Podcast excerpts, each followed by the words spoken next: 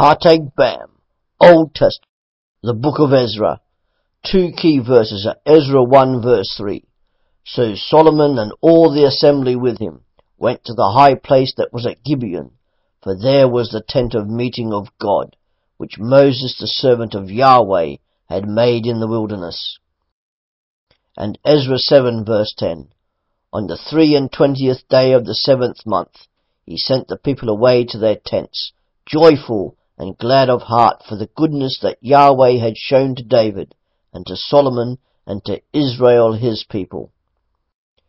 The book of Ezra continues on from 2 Chronicles by showing how God fulfills his promise to return his people to the land of promise after 70 years of exile.